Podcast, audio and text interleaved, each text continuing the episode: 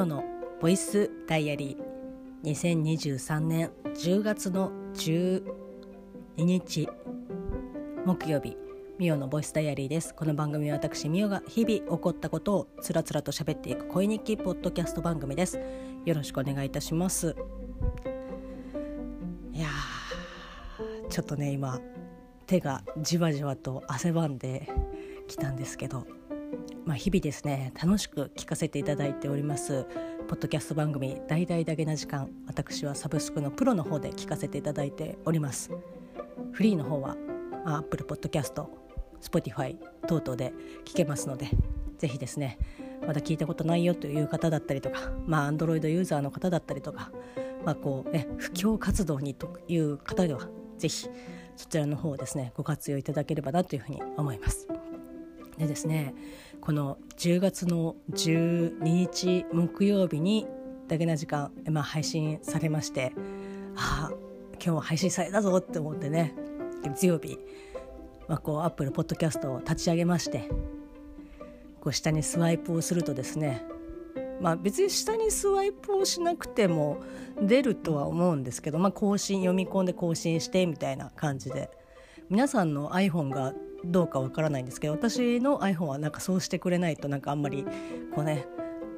言われてないですからみたいな感じでなかなかこうね新着エピソードをですねこう提示してくれないというなかなか憎いやつなんですけど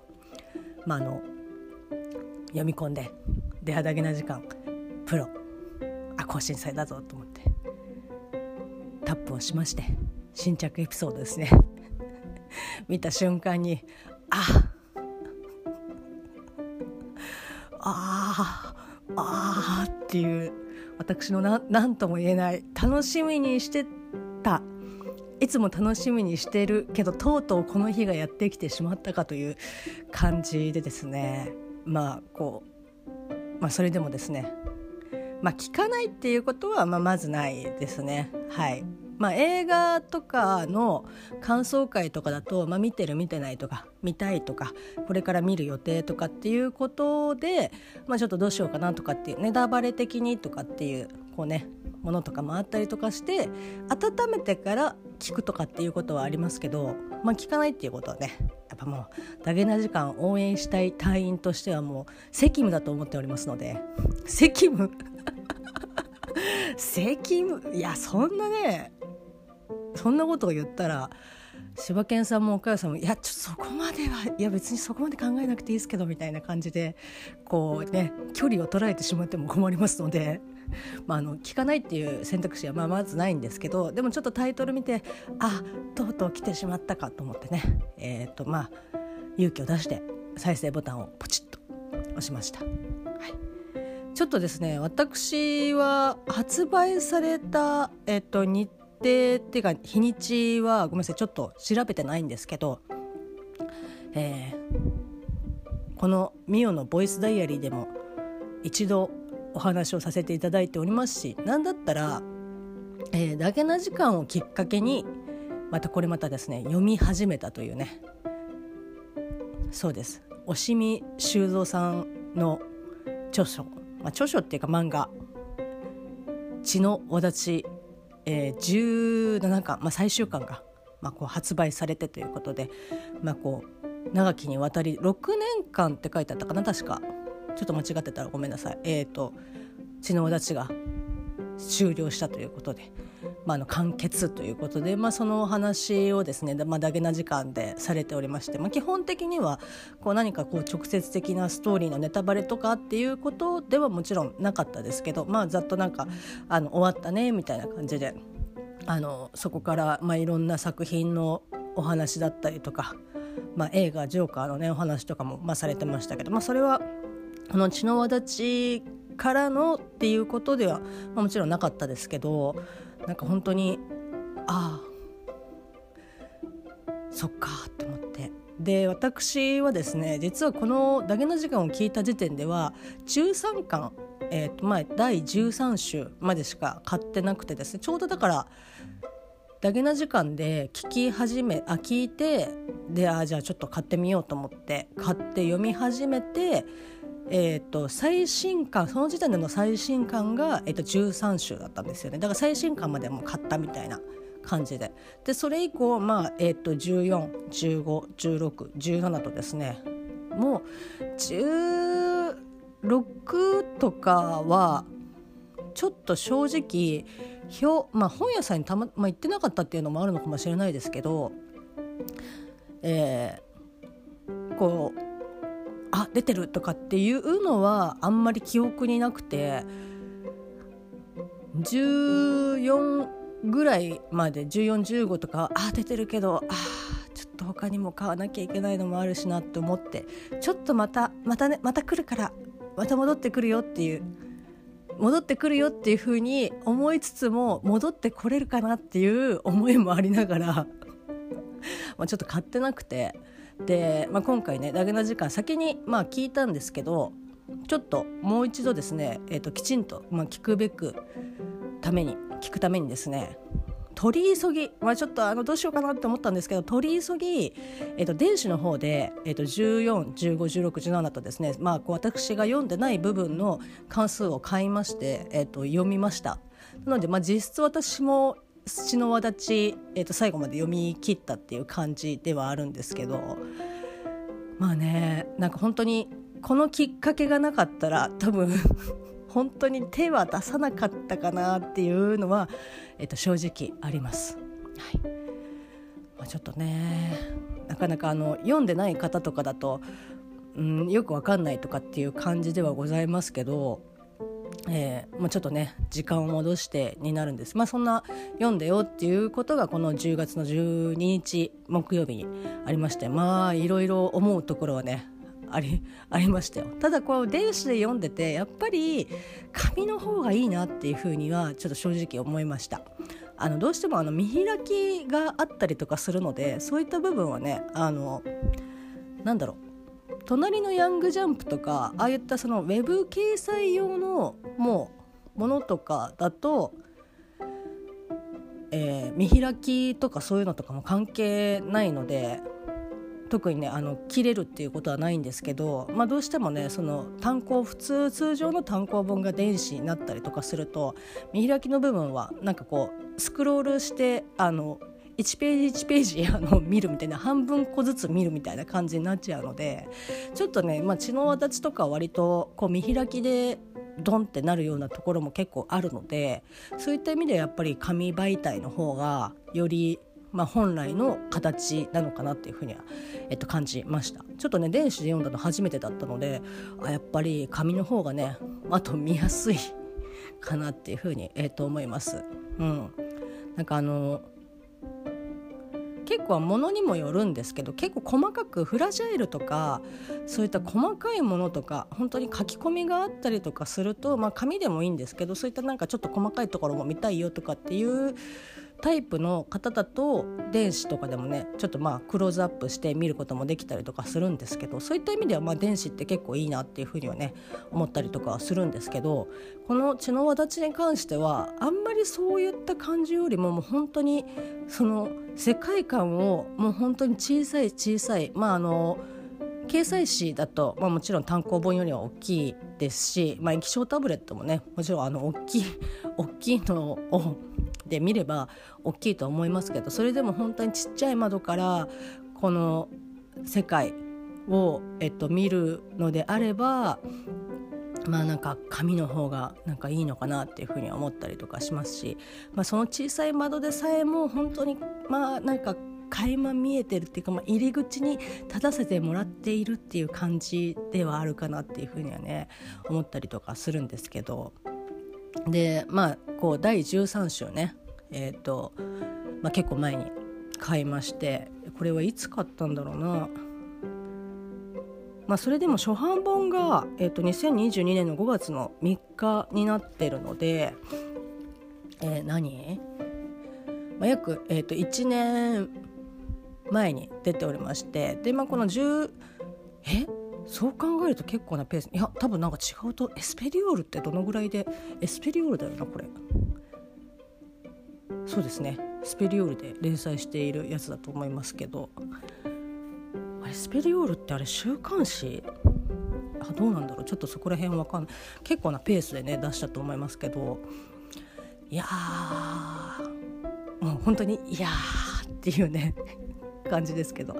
まあ、正直、まあ、ツイッターにも書かせていただいたんですけど13種からですね、まあ、割と、まあ、投資で表紙を見るとなんか結構ねあーなんかこれがたおそらく意図してやってるのかどうかまあおそらく意図してねあの統一してると思うんですけど、まあ、13週からガラッとですね、まあ、表紙の雰囲気が変わってっていうことで、まあ、こうその前のね12週、まあ、12巻で、まあ、もうボコボコにねあの精神的にあの殴りつけられてやっとやっとまああのもちろんえっと、我々もそうですし、まあ、主人公の誠一もそうで、まあ、誰しもがもう納得できるようなこう着地点ではないしあの望んだ、えっと、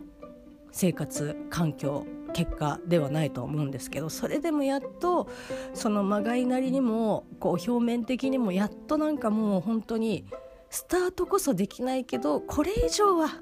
これ以上はもうあの落ちないでしょっていうようなギリギリのところでこう表面的なねあのものではありますけど平穏通日常あの普遍的な日常がこうずっと繰り返されているっていうところで、まあ、13週、えーと、終わっていて、まあ、その巻末のところにえこっからまたまた掘り返されるのっていうねせっかくあの頑張って頑張って埋めたのにえまた掘り返すの？みたいな、まあ、そう考えるとね、まあ、お墓とかもね出てきますしこうね一度開けて、まあ、骨を入れてみたいなこともシーンもあったりとかしましたけどえそういうこと？いやそういうそれをちょっと考えすぎだと思いますけどなんかこう13巻での巻末であれまたかまたなんか人波乱人波乱っていうのではもう言葉足りないぐらいだと思うんですけど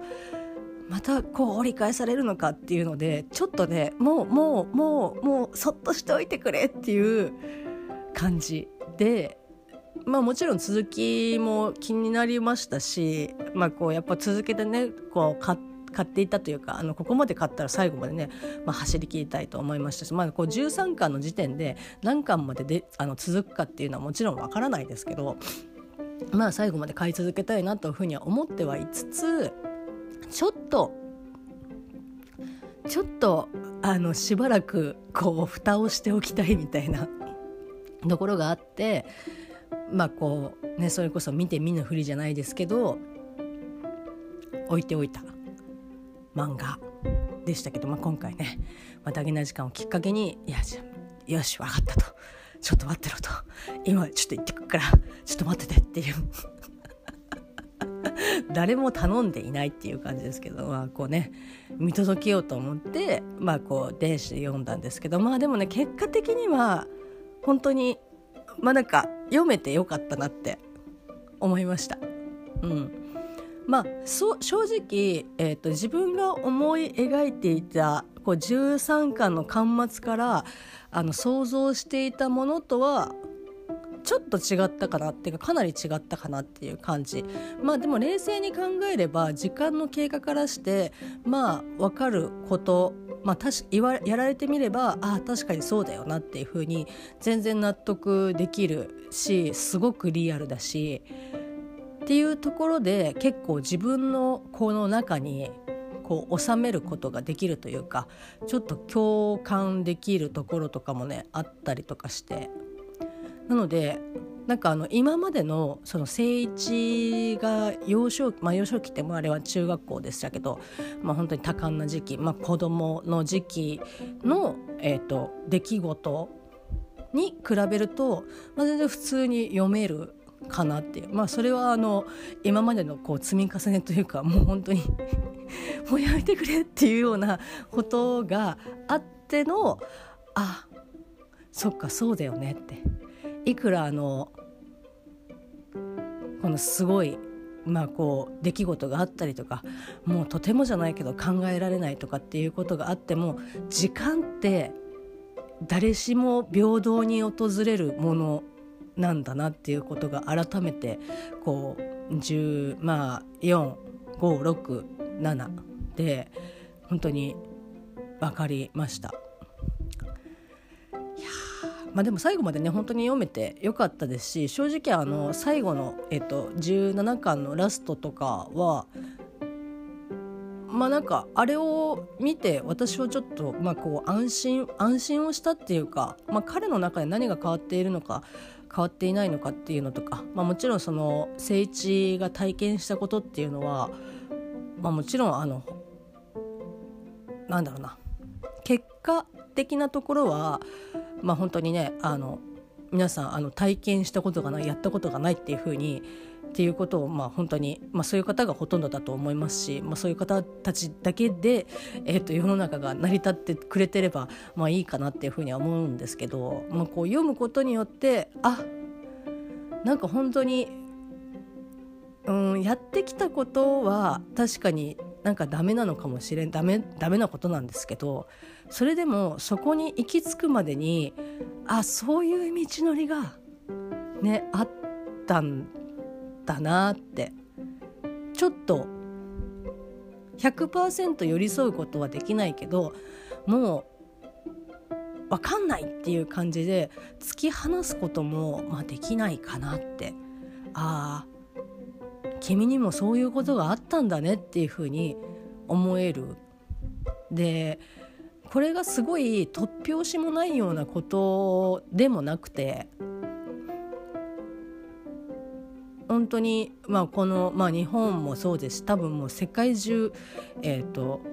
どこでもあるまあどこでもあるというか、まあ、どこでもあるっていうかまあないことはないことだと思うのでなんかすごくねああリアルだなって一気にリアル感が増したなっていう。まあそれまでとかってちょっとまあもちろん漫画ねお話っていうのもあるので多少その漫画的な要素とかもあったりとかするしまああのえー、これあの表紙を結構見ていた、まず私もしっかりねあの今度ちゃんと買ってないところを紙で買って並べてみたいなっていうふうに思うんですけど本当にあの、えー、ことがどっからかなもう本当に本格的にあの崩れ始めたあたりぐらいからの、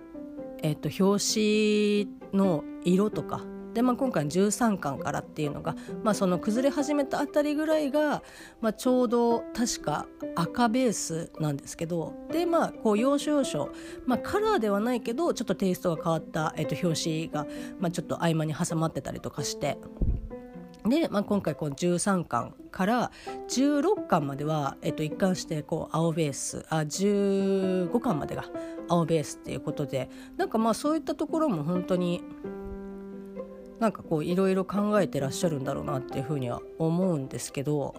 まあ、その赤ベースのところとかっていうのは正直これが現実なのかリアルなのかっていうのとかは、まあ、本当にちょっとね分かんないですし、まあ、そこら辺とかって、まあ、その基本全部その誠一のこう視点だったりとか思いだったりとかっていうことで他のあの登場人物、まあ、母親もそうですし父親とかもそうですし、まあ、いとこの、えー、と家族とかもそうですけど、まあ、基本的に彼らのこの内情とかっていうのはもう一切、まあね、ない。こう本当に現実に口に出した言葉でしかない、まあ、あとは表情とかもそうですけどその表情が出している時の内面の気持ちっていう内面の気持ちって言い方は変な内面とかっていうのは、まあ、一切書かれてはいませんけど、まあ、そこから読み取っていくっていうところはありますけど、まあ、なのでその頼りになっているあの絵とかその話とかセリフとかっていうのは全てその誠一のこう視点だったりとか内面だったりとかするので読んでるとね本当にどこまでが本当でどどこまでがまあこれが嘘かどうかっていうのもちょっと分かんないですしなのでなんかねあのちょっとリアル感がないというか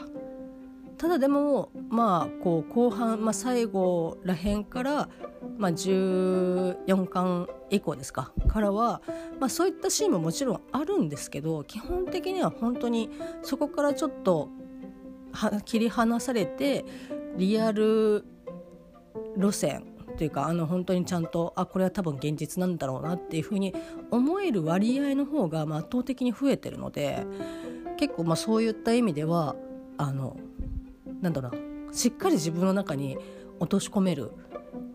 まあ、落とし込めない部分ももちろんたくさんありましたけどそれでもその一番ねあの崩壊しきってた時の比べるとまあまあ読めるかなっていう感じではありました。はい。いやねなんかこう改めて投資で見て投資で見てというか最後まで見てあわだちってねあのそういうことなのかなってでまあこれがこうどこまでね続いていくかっていうのはまあわからないですし、まあ、まあもう多分これでえっとこのお立ちは終えるまあ、こう続きがないとは思いますけどそれでも、まあ、誠一だったり、まあ、あの聖子だったり、まあ、あの聖一の母親ですけど母親だったりその聖子の、えーと、家族母親だったり父親だったりとかっていう,、まあ、こう脈々と多分この私は続いていたんだろうなっていうふうに、えーと思いますし、まあ、なんとかそこからねあのそういった意味でも私だと思いますしその血血縁的なところの、えっと、血とかもあったりとかしてなんかこうまあなんとなく分かってはいたけど改めて最後まで読んでみてあだから血の私なんだみたいな。っていうふうにねあの思うことが感じることができました。はい、まああのね読んでない方からすると本当にもう何のこっちゃっていう感じの私の感想だと思いますけど。まあ、血の輪立ちのね、えっと、お話とかも、まあ、こう第1種のみで第2種がねなかなかこう手がつけられなかったりとかしてそのままねふわってしてますけど。ちなみにまああの血の輪立ちの、えっと、お話を初めてダゲな時間で、えっと、聞いた時にまあ、ちょうどあの柴犬さんが YouTube で、えっと、名越先生、まあ、精神科医の名越先生の、えっと、チャンネルをたまたまなんかこうおすすめかなんかで見てあちょっとこう気になるなと思って、まあ、そこからこう読み始めたっていうふうにおっしゃってましたけど名越先生のねあれは確か5巻までしかお話をされてなかったですかね。えっと、チャンネルがまいくつかあるんですけどその一番最初あの柴犬さんがご覧になっていてで、まあ、まあ途中まで見てっておっしゃってましたけどで私は結構最後まで見ていてそれでもその最初のチャンネルで結構ちゃんとあのこのコマはみたいな感じでであとこうナレーションとかセリフとかの読み上げとかがあったりとかしてかなり細かくですね、まあ、編集されている、えー、と動画があるんですけどそれが、えー、と3巻まで。でも3巻の時点で結構いやもうちょっとみたいな感じで、まあ、おそらくねあの本当に専門的に見るから見れば見るほど読めば読むほどもう本当にこれはちょっとやばいぞっていう感じなんだと思いますけど、まあ、そこからかなり、えっと、時間が多分空いてたと思うんですけどその後名越先生の「シークレットトーク」というですね、まあ、あの個人で、えっと、やられてる、えっと、チャンネルだと思いますけどまあ本当に10分ぐらいとか、まあ、その血の輪立ちも4巻5巻がこうご実家の本に届いたので、まあ、読んでその感想を言うみたいな。だからあの前みたいにこう細かくねカット割りとかそういうことはされてなかったですけど、まあ、こうされてなかったですしこのページのこの表情がとかっていうような、えっと、お話はされてなかったですけど、まあ、読んだ感想、まあ、こういう状況の場合は多分おそらくこうですよねとかっていうのを、まあ、こう10分ぐらいの尺かなお話しされてましたので、まあ、気になる方はっていう感じでございますけど、まあ、あの名越先生のあのシークレットトークは本当にその知能輪立ち以外に、まあ、本当ねなんかあのためになるというか、まあ、それが実践できるできないは人によると思いますしなかなか難しいところもあったりとかするんですけどそれでもあなんかそういうのがあるんだとかあ、まあ、そういう考え方をしてもいいんだとかこう一人でね考え込まずあそういう選択肢も確かになんかああっていいんだとかっていうふうにね思う、まあ、いろんななんか自分がこう言語化できないような気持ちとかもこういうふうに思うのってこうなんですよねっていうふうにすごくあの説明分かりやすくあの説明してくれる言葉にしてくれる事柄が結構ねあの多い、まあ、むしろそれがメインだと思うメインのチャンネルなんですけど、まあ、それとかもねあったりとかするので、まあ、あのぜひあの気になる方は南越先生のですねシークレットトークももおすすめでございます。YouTube チャンネルですけど。はい。まあそんな感じでですね、まあ、無事に町の輪立ちも読み切ることができて、えーまあ、この場を借りてですねまたげな時間本当にまあ素敵なきっかけというかあの貴重なきっかけをですねまあこういただき、まあ、今回もあの終わったよっていうことをですね番組で言っていただかなかったらおそらく私はもうねよっぽどいやもうじゃあしょうがないみたいな感じで重い重いですねあのもう地面にめり込んでもう抜ける気ないなっていうような腰をですね上げて、えー、と買いに行ってたと思いますので本当にありがとうございました。あの気になる方は押見修造先生のですね血の輪立ちまあちょっと正直ですねあの不特定多数というかあの誰にでもなんか「いやこれ面白いよ」みたいな感じでいや面白いんですけど結構あのきちんと線引きできないと持ってかれちゃうかなっていうあのなんて言うんだろうな。まあの藤子 F 不二雄短編集もそうですけど、まあ、正直あれはあの、まあ、漫画というかある程度この読者をあの読者をこう席にちゃんとつかせて世界あの見せてくれるっていうスタンスが、まあ、私の中で感じているものですけど、まあ、そういうのがあってなんかこうちょっと不思議な話をこう聞かせてもらってるっていう感じである程度この教会があのきっちり、えっと、してると思うんですけどこの なんか血の形に関してはももちろんいやそんなとかいや、ま、これも漫画だなんか面白い漫画だなっていうふうに自分であの線引きができる方とかももういらっしゃるとは思いますけど結構ね本当に 引きずり込まれるタイプの漫画だと思うので、まあ、ちょっとねあの、まあ、万人万人っていうかあの万人にっていうあは違うな。あの誰しもにあのもろ手を挙げておすすめできるような漫画ではもちろんないですけどあの、まあ、気になる方は是非まあ、完結しましたので、まあ、途中でねあこの後どうなんだろうっていうようなモヤモヤすることはなく、えっとまあ、最後までね、えっと、読み切ることはもう最後まで多分読めると思います。読めると思いますけど読み終わった後にはなんかあの10歳ぐらい老けたっていうぐらいげっそりするとは思いますけど ぜひあの気になる方は、えー、押見修造さんの「知能輪立ち」おすすめでございます。なのね表紙最初の一巻の表紙からするとなんか本当にえー、なんか全然なんかそんな感じでもなさそうなんだなっていうふうに思うかもしれないですけどそんなことないんですよ。はいえー、そんなことを思った10月の12日木曜日でした。皆様良き一日をお過ごしください。またね。